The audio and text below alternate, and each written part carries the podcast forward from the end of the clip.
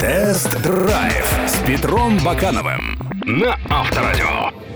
Здравствуйте, с вами Петр Баканов и программа «Тест-драйв». Недавно в России начались продажи нового Datsun mi-DO. Все мы знаем, что продаваемые у нас Datsun являются производными от модели Lada. Естественно, у многих возникают вопросы, зачем нам еще одна Lada под другим брендом и чем она отличается от прародителя. Попробуем на них ответить.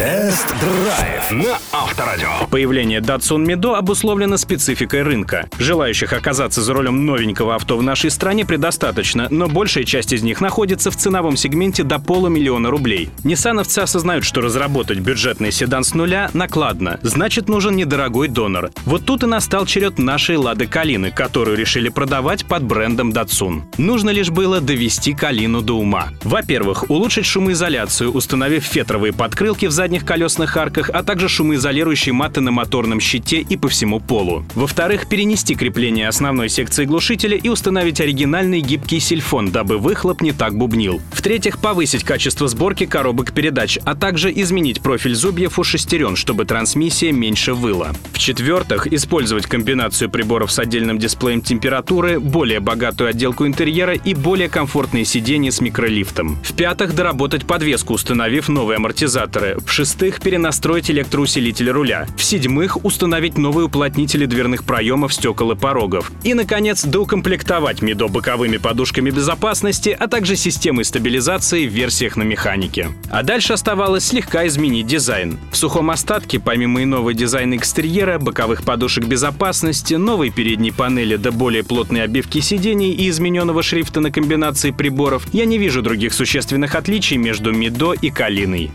Тест-драйв на Авторадио. В движении Datsun Mido не сильно отличается от Лады Калины. Под капотом настоящая история в деталях. Мотор 1.6, ведущий свою родословную от ВАЗовской восьмерки. Несмотря на скромные 87 сил, Datsun выполняет спринт до сотни за 12 секунд, что неплохо. Уверенная тяга на низах, экономичность и возможность смело крутить мотор в звон до 7000. А как я люблю эту длинную вторую передачу, на которой можно выжать почти сотку. Достались Датсуну и не самые приятные ладовские черты, вроде гула в салоне. Новая шумка не в силах побороть этот недуг, а трансмиссия по-прежнему подвывает. На руле и педалях чувствуются вибрации, и в поворотах наш японец выказывает свои тольяттинские корни. Все тот же снос передней оси, все те же крены. Да и обратное усилие на руле порой возрастает слишком резко. Увы, японские инженеры не всесильны. Они и так выжили максимум из вазовской платформы. Но у тольяттинской конструкции есть и свои плюсы, а именно фирменная плавность хода в купе с поразительной энергоемкостью емкостью подвески. А уж по кроссоверному клиренсу в честные 174 мм сразу видно, что ковали наш Datsun с учетом специфики российских направлений.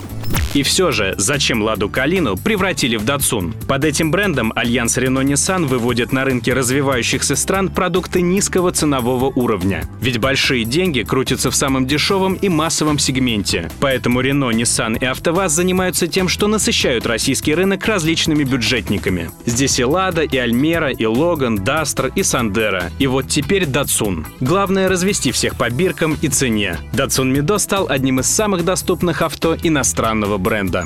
Кстати, друзья, видеоверсии тест-драйва всех автомобильных новинок вы можете посмотреть на сайтах Авторадио.ру и Автомейл.ру. Помимо этого, на сайте Автомейл.ру вы найдете последние новости, обзоры и другую полезную информацию. До встречи!